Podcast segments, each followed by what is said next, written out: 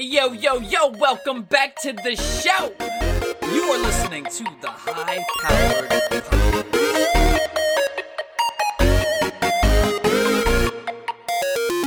What's up, you guys? Welcome back to the show. It's your boy, Chase Inspires. Oh, please, for the love of God, just call me Chase.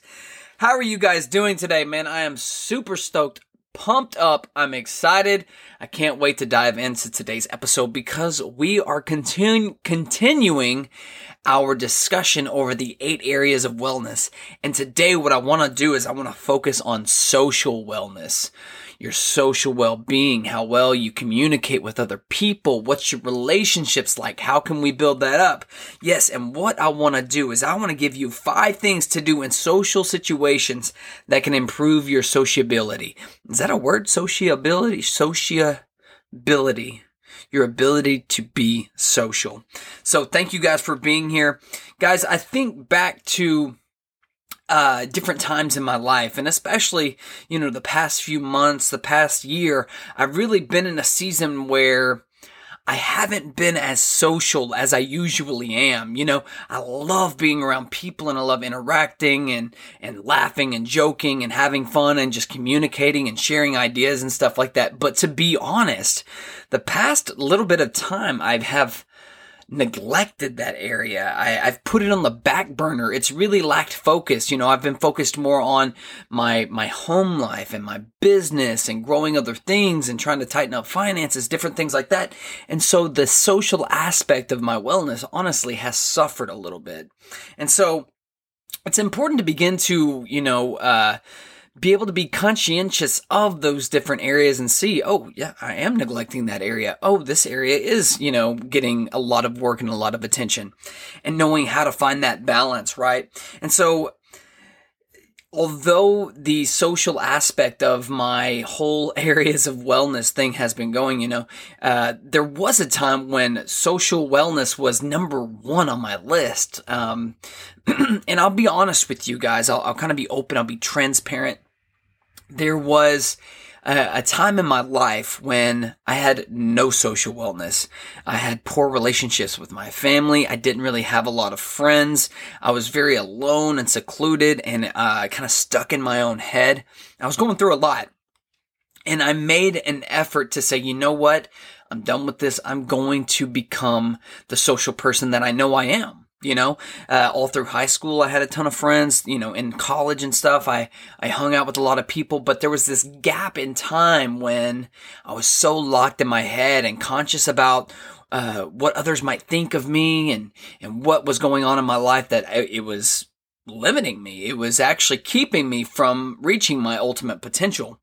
And ultimately my social life suffered. And so i said you know what I'm taking care of this. I'm going to get out and become social, you know, and so I started doing things like, you know, going to bookstores, going to coffee shops, going out to bars, doing all these different things and trying to make an extra effort to hang out with people, even people who weren't necessarily my close friends. I would still spend time with them and hang out with them just so I was exercising and strengthening that social aspect of my life. And so it put me in situations where you know, ideally on a uh, a spectrum of I'm trying to relive, uh, I'm trying to live an optimized life. I wasn't really moving towards that, but I was strengthening that social wellness. You know, like I said, going out late at night and spending time in bars and sometimes drinking and doing stuff like that. But I was exercising that social, um, that social aspect as far as uh, communicating with people and bonding and doing these different things. And so um, I think back to that time and how that area became super hyper um, uh, utilized and strengthened. And I think back to now and trying to find the balance between those two places is honestly, I think, a healthy place to be. Now, all, this obviously uh, depends from person to person, right? So you've got to find what works for you. But social wellness is so super important to our ultimate health, you know, like I, we go back to the uh, definition given by the World Health Organization.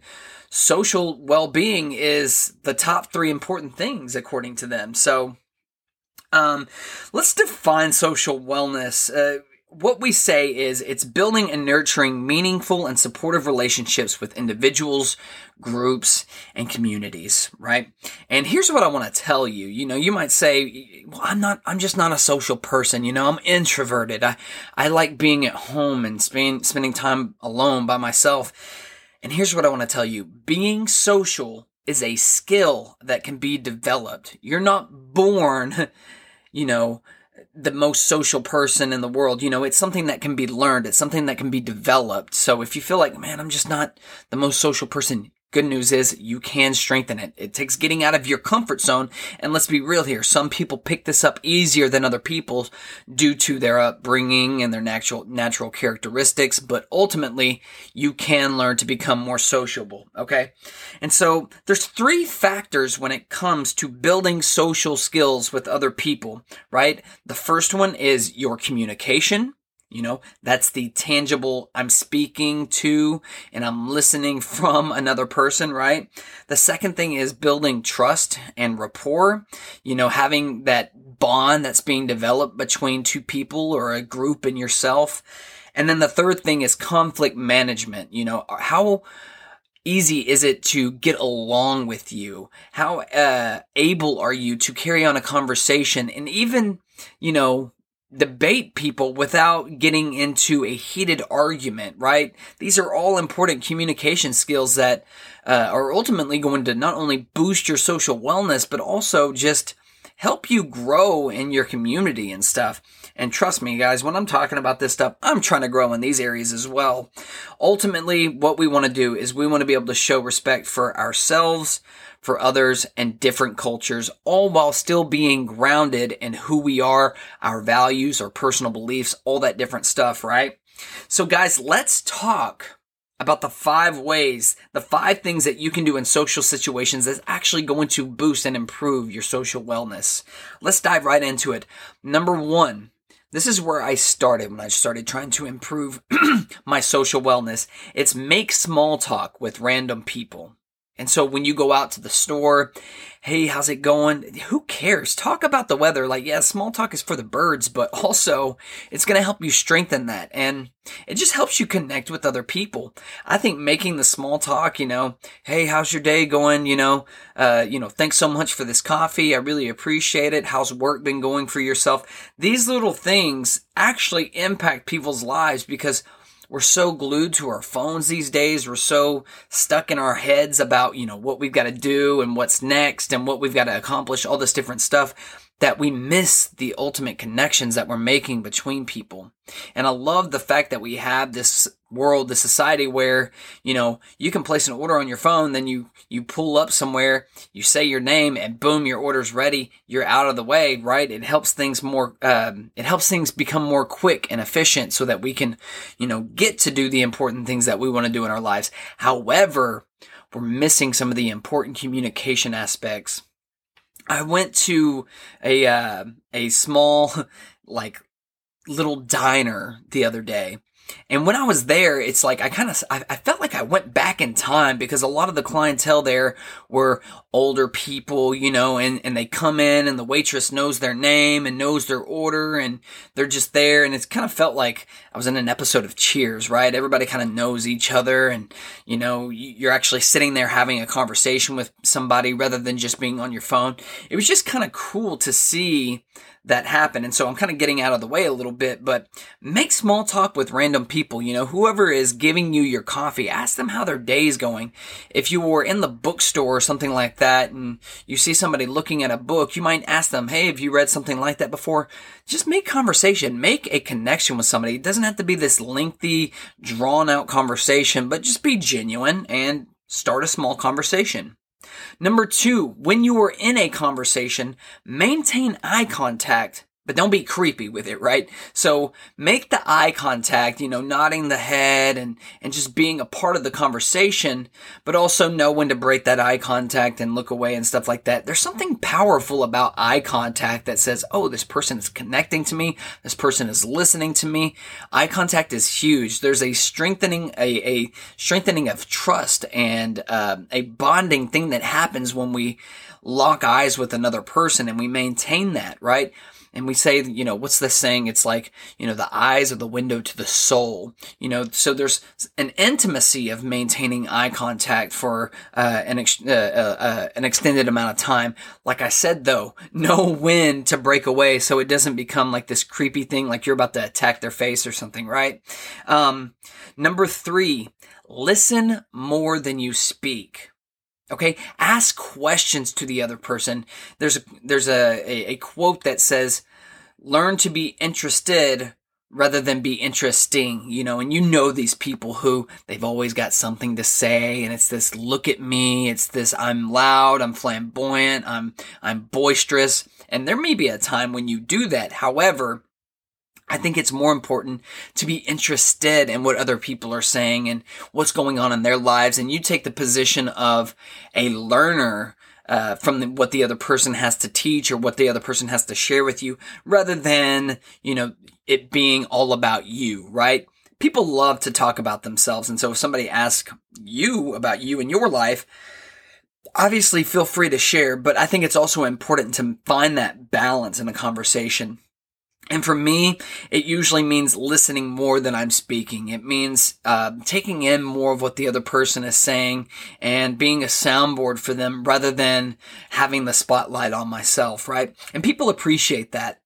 Number four, this is the most important one, and it's the hardest one for so many people to get. Read the cues, right? If you were in a conversation and you can tell the other person is just lost, gone, not paying attention, has no clue what you're talking about, have the consci- conscientiousness to shift the conversation, to ask them questions, to put the spotlight on them. Because if you're losing them and you're just talking, you're literally just talking to hear your own voice. And nobody's going to care, you know?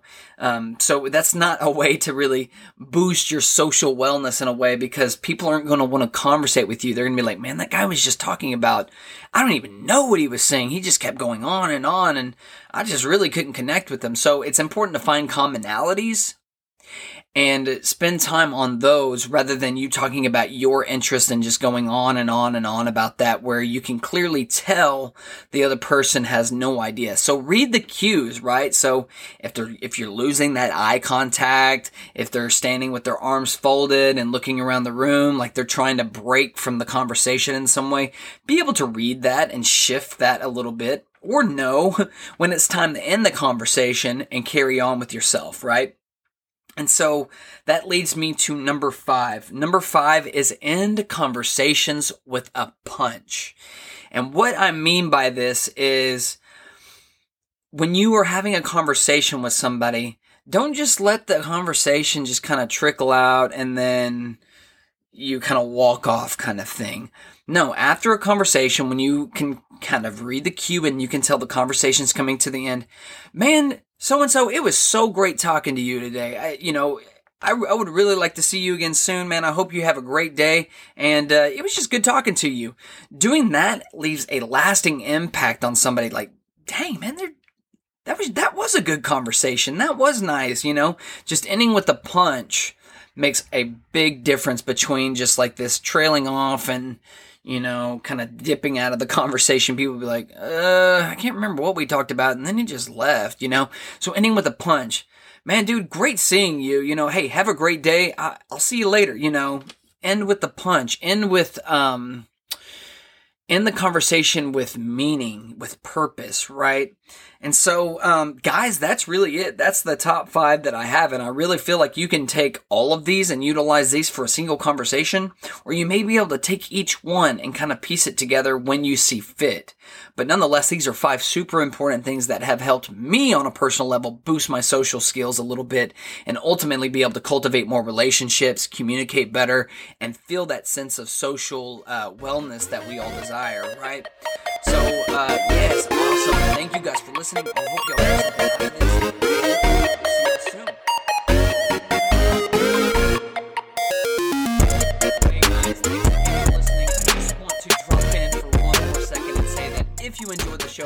Please do something to support it in whatever way you can, whether it be sharing to social media or telling people about it, you know, share some of the information that you learned, utilize the information, and if you want to take it a step further, I know you guys have heard this already, but I'm gonna keep harping on it because I'm so proud of it. I just released a 90 day fitness planner that is guaranteed to take you to a new level. Yes, this is my high powered fitness planner. And guys, I'm gonna put a link in the show notes so that it can take you right to where you want it. I'll ship it right to your house from me myself. I'll do that. Uh, you can also get this thing on my website at www.chaseinspires.com. Um, you can reach out to me on social media or through email. You can find all this stuff in the show notes and I would be happy to get you a copy. Guys, let me tell you, when I am proud of this thing, it is worth 45, 50, 60 dollars.